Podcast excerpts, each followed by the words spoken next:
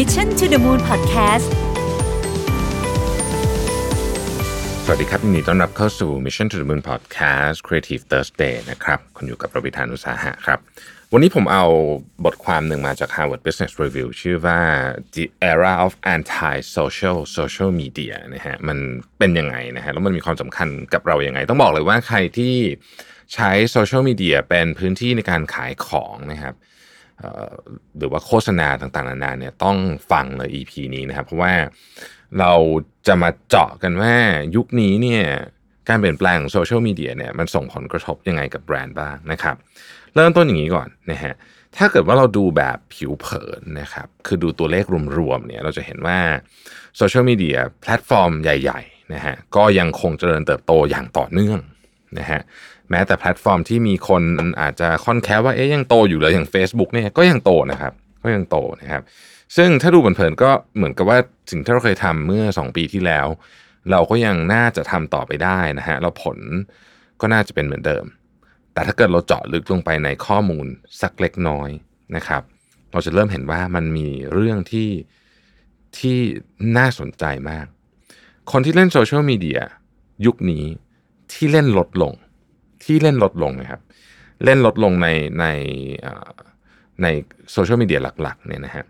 คนที่เล่นลดลงหรือคงที่นะครับ คือคนอายุน้อยฮะอืม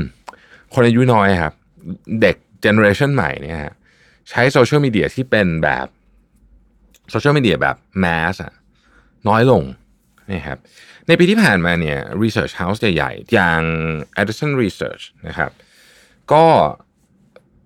ไปเก็บข้อมูลนะครับของคนอเมริกันอายุ 12 ถึง 34 ปีก็ถือว่าเป็นคนรุ่นใหม่เนี่ยนะครับ ในโซเชียลมีเดียแพลตฟอร์มต่างๆนะครับแล้วเห็นสัญญาณชัดเจนเลยว่าโซเชียลมีเดียใหญ่ๆ อย่าง Facebook Instagram อะไรเงี้ย คนกลุ่มนี้เนี่ยเริ่มที่จะใช้ ถ้าไม่เท่าเดิม ก็มีแนวโน้มจะใช้ลดลงนะครับ Global Web Index ในปี 2019 ก็บอกตัวเลข ไปในทิศทางเดียวกันว่า Millennials กับ Gen Z เนี่ยนะครับใช้เวลาในโซเชียลมีเดียถ้าไม่เท่าเดิมก็ลดลงนะฮะในพื้นที่ที่น่าจะเพิ่มก็เพิ่มไม่เท่าเดิม คือพูดง่ายๆคือว่าแนวโน้มเนี่ยมันลดลงหมดเลยนะฮะคำถามก็คือว่ามันเกิดอะไรขึ้นอะโลกเรามันอยู่ด้วยโซเชียลมีเดียไม่ใช่เหรอแล้วทำไมถึงมีคนใช้น้อยลงนะครับเอ่อ research house ต่างๆเนี่ยเขาก็ไปพูดคุยกับคนยุคใหม่นะฮะ แล้วก็ได้คำตอบที่น่าสนใจนะครับ โดยเฉพาะในสาาต้องบอกก่อนว่าข้อมูลนี้มาจากสหรัฐอเมริกา เพราะฉะนั้นเราอาจจะอ้างอิงข้อมูลเดียวกันในประเทศไทยไม่ได้ แต่ผมคิดว่าเทรนด์พวกนี้เนี่ยมันเร็ว หมายถึงว่าอีกปี 2 ปีเราก็จะเห็นเทรนด์นี้ในเมืองไทยได้เช่นกันนะครับ บอกว่างี้ฮะ คือ ในช่วงแรกเริ่มเนี่ยเขาก็ใช้เวลาหนึ่งอะในการสร้างสิ่งที่เรียกว่าออนไลน์ identity ใช่ไหมสร้างมีเพื่อนมีอะไรเงี้ยนะครับ แต่ว่าพอทำไปเรื่อยๆเนี่ยนะฮะพอเล่นไปเรื่อยๆเนี่ยสิ่งที่คนรุ่นใหม่ Gen C หรือว่า Millennials เนี่ยให้ความสำคัญเนี่ยเริ่มกลายเป็นเรื่องของความเป็นส่วนตัว ความปลอดภัยนะครับแล้วก็การเป็นปัจเจกมากขึ้นนั่นหมายถึงว่า ไม่อยากอยู่ในเมนสตรีมไม่อยากถูกตามโดยคนเยอะๆ หรือแม้แต่พ่อแม่อะไรอย่างนี้เป็นต้นเนี่ยนะครับ ดังนั้นเนี่ยเขาจึงเปลี่ยนที่อยู่ครับ เปลี่ยนไปไหน บทความนี้ให้นิยามของคำคำหนึ่ง ซึ่งผมคิดว่าเราจะได้ยินคำนี้บ่อยมากหลังจากนี้คือ digital campfires campfires เนี่ยมันคือที่ที่คนสนิทสนิทกันมานั่งคุยกันใช่ไหมฮะเวลาเราก่อกองไฟคิดอารมณ์แบบนั้นนะครับ ตอนนี้คนรุ่นใหม่เนี่ย ไปอยู่ที่ดิจิ t a ลแคม p f ไฟมากขึ้นนะฮะซึ่งนั่นหมายความว่านักการตลาดคนทำแบรนดิ้งต่างๆ ก็ต้องเปลี่ยนวิธีคิดเพราะใช้วิธีคิดแบบเดิมเนี่ย ก็จะไปหาคนผิดกลุ่มนะฮะเขาเปรียบเทียบอย่างนี้เขาบอกว่าโซเชียลมีเดีย mainstream โซเชียลมีเดียหลักเนี่ยนะครับเหมือนกับสนามบินอะเหมือนกับ terminal ของสนามบินนะครับอาคารผู้โดยสารของสนามบินนะฮะคือแบบคนเยอะแยะเต็มหมดเลยนะฮะใครจะเดินเข้ามาก็ได้นะครับ แต่ว่าอืมก็ไม่ได้มีใครรู้สึกตื่นเต้นที่จะอยู่ที่นั่น แต่ถ้าเปรียบเทียบกับการไปนั่งล้อมวงกับคนที่เรารู้สึกว่ามีความสนใจหรือมีอะไรสักอย่างร่วมกันในรอบกองไฟเนี่ย อันนี้น่าสนใจกว่าเยอะแล้วนั่นคือสิ่งที่สิ่งที่คนยุคใหม่กำลังทำอยู่ทุกวันนี้นะครับ Digital Campfire เนี่ยมีทั้งหมด3 category นะครับ เราค่อยๆไปด้วยกันนะครับ อันที่ 1 คือ private messaging อันที่ 2 คือ micro communities นะครับและอันที่ 3 คือ share experience นะฮะสามอย่างนี้ไม่ไม่เหมือนกันสัทีเดียวแต่มีจุดร่วมคือวิธีคิดของคนใช้ เอาอันแรกก่อน private message campfire นะครับ campfire ของการส่ง private message หากันนะครับ อันเนี้ยก็เป็นกลุ่มคนนะฮะที่คุยกันผ่าน messaging app ต่าง ๆ นะครับ ที่อเมริกาที่เขาใช้กันเยอะก็คือ Facebook Messenger นะครับกับ WhatsApp นะฮะพวกนี้เนี่ยเขาจะคุยกันในกลุ่มคนที่เหมือนกับอาจจะไม่ได้เป็นเพื่อนกันในในชีวิตจริงก็ได้นะฮะแต่มีอะไรบางอย่างร่วมกันนะครับข้อมูลจาก SAC ZAK นะครับ ZAK SAC นี่เป็น creative agency ที่โฟกัสไปที่คนหนุ่มสาวนะครับก็บอกว่า 2 ใน3นะฮะ ของคนที่เขาไปทำโพมานะครับ ซึ่งเป็นคนที่อายุต่ำกว่า 30เนี่ยบอกว่าพวกเขาเนี่ยชอบการพูดคุยใน private message มากกว่าที่จะไปพูดคุยในฟอรัมหรือฟีดแบบสมัยก่อนนะฮะแล้วเขาบอกเลยว่า เวลาพูดใน private message เนี่ยจะสามารถพูดเรื่องที่เปิดเผยได้มากกว่านะฮะก็คือพูดเรื่องที่ที่ใน Facebook ปกติอาจจะไม่กล้าพูดนะครับ เฮ้ private message เนี่ยจริง ๆ ต้องบอกว่ามันมีอยู่ในโซเชียลมีเดียแพลตฟอร์มทั่ว ๆ ไปอยู่แล้วเนาะอย่าง Facebook Messenger นะครับก็เป็น private message อยู่แล้วนะฮะมี private message ที่เราใช้กันอยู่แล้วนะครับ ทีนี้ในแพลตฟอร์มอื่นอย่าง Instagram Instagram ก็มี Threads นะฮะที่ออกมา เพื่อที่จะทำเหมือนอย่างเงี้ยฮะเป็น messaging ระหว่างเพื่อนสนิทที่เป็นที่เราตั้งเป็น close friends ใช่ไหม เราก็ส่งรูปหรือว่าส่ง text กันก็ได้นะครับ private message เนี่ยเป็นเป็นพื้นที่ที่ยากมากที่สุดเลยสำหรับแบรนด์ที่จะเข้าหากลุ่มลูกค้า เพราะว่าเขาคุยกันเองเราไม่รู้จะเข้ายังไงนะฮะคือมันเป็นยากมากที่จะเข้าไปเอ่อคือมันมันมันเป็นพื้นที่ที่ private จริงๆอะสำหรับลูกค้านะครับ แต่ว่ามันก็มีที่ที่ไปได้เหมือนกัน แล้วก็มี service ที่เขาให้บริการพวกนี้ด้วยนะครับ อันนึงที่เป็นตัวอย่างนะชื่อว่า TextRex T E X T R E X นะครับ อันนี้เนี่ยเป็น personalized restaurant recommendation นะฮะ มันทำงานยังไงฮะ ก็คือเขาบอกว่าจริงๆเนี่ยมันเป็นบริการมาจากไซต์ที่ชื่อว่า the infatuation นะฮะสะกดผมผมอาจจะออกเสียงผิด I N F A T U A T I O N นะครับ เป็นที่รีวิวร้านอาหารที่พวก millennial เขาชอบใช้กันนะครับแต่ว่าไอ้ Text Rex เนี่ยมันเป็น service แยกออกมาอีกอันหนึ่งคนที่เป็น member เนี่ยก็สามารถที่จะ text เข้าไปถามได้ เช่น อยากจะพาแฟนไปเดทใน Midtown Manhattan นะครับ ไปไหนดีหรือว่าซูชิในซานตาโมนิการาคาเท่านี้ที่ไหนดีที่สุด คนตอบเมสเซจเนี่ยเป็นคนของ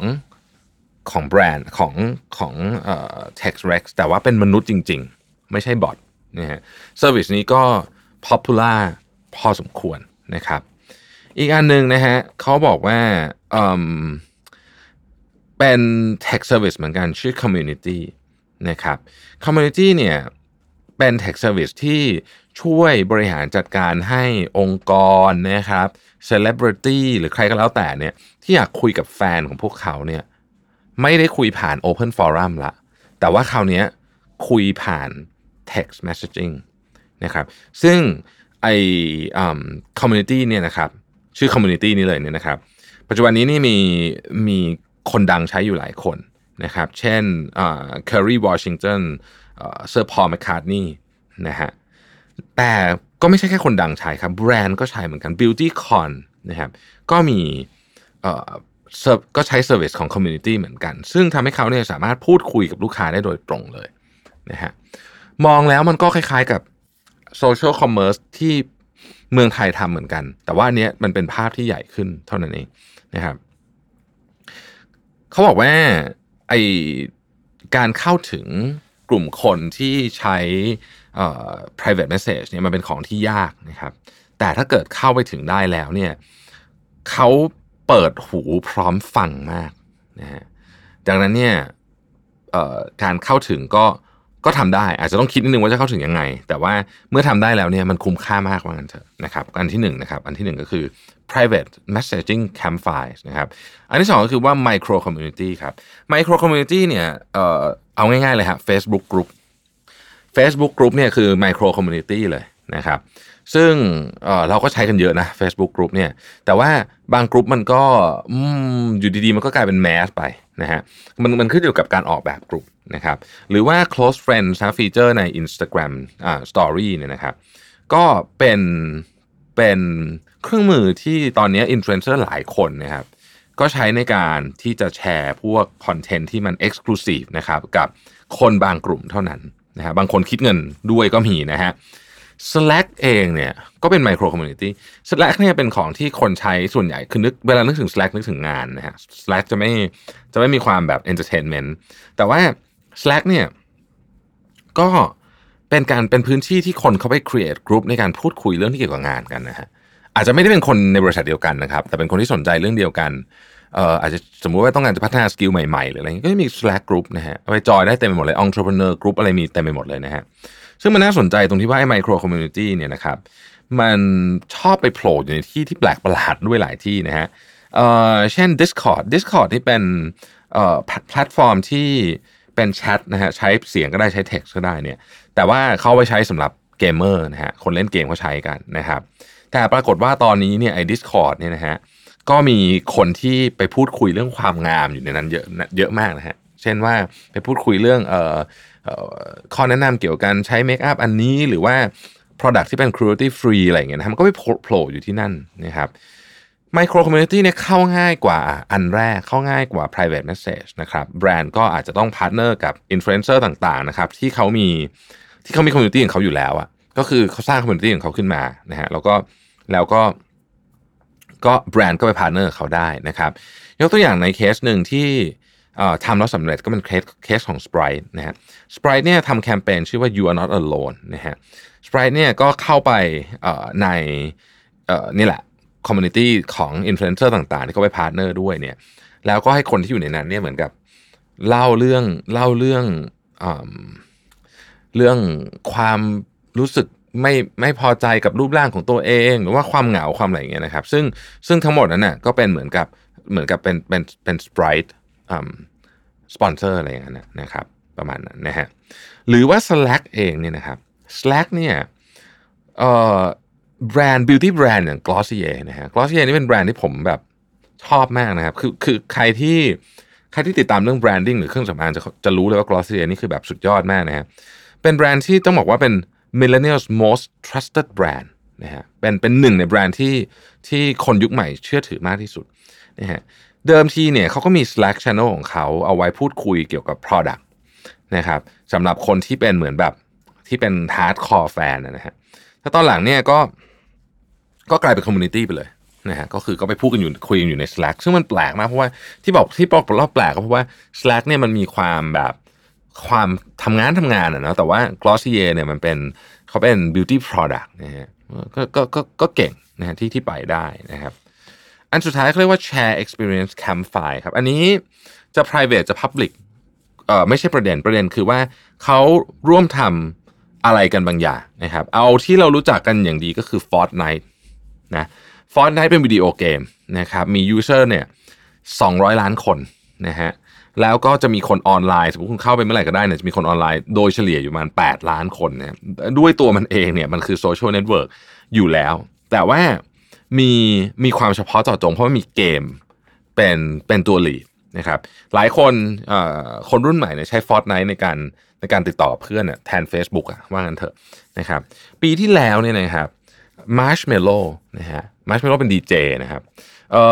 จัด virtual concert นะฮะใน Fortnite นะฮะมีคนเข้ามาดู 10.7 ล้านคน คุณลองคิดดูสิว่า คุณจัดคอนเสิร์ตที่มีคนเข้ามาดู 10 ล้านคนได้ที่ไหนครับ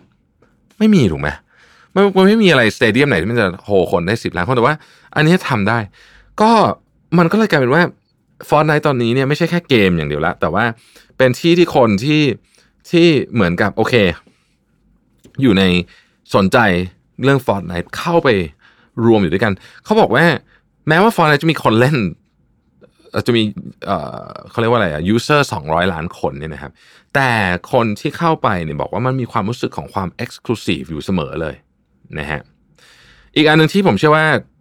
หลายท่านก็คุ้นเคยดีก็คือ Twitch นะครับ Twitch ก็คล้ายๆกันนะฮะ Twitch นี่ก็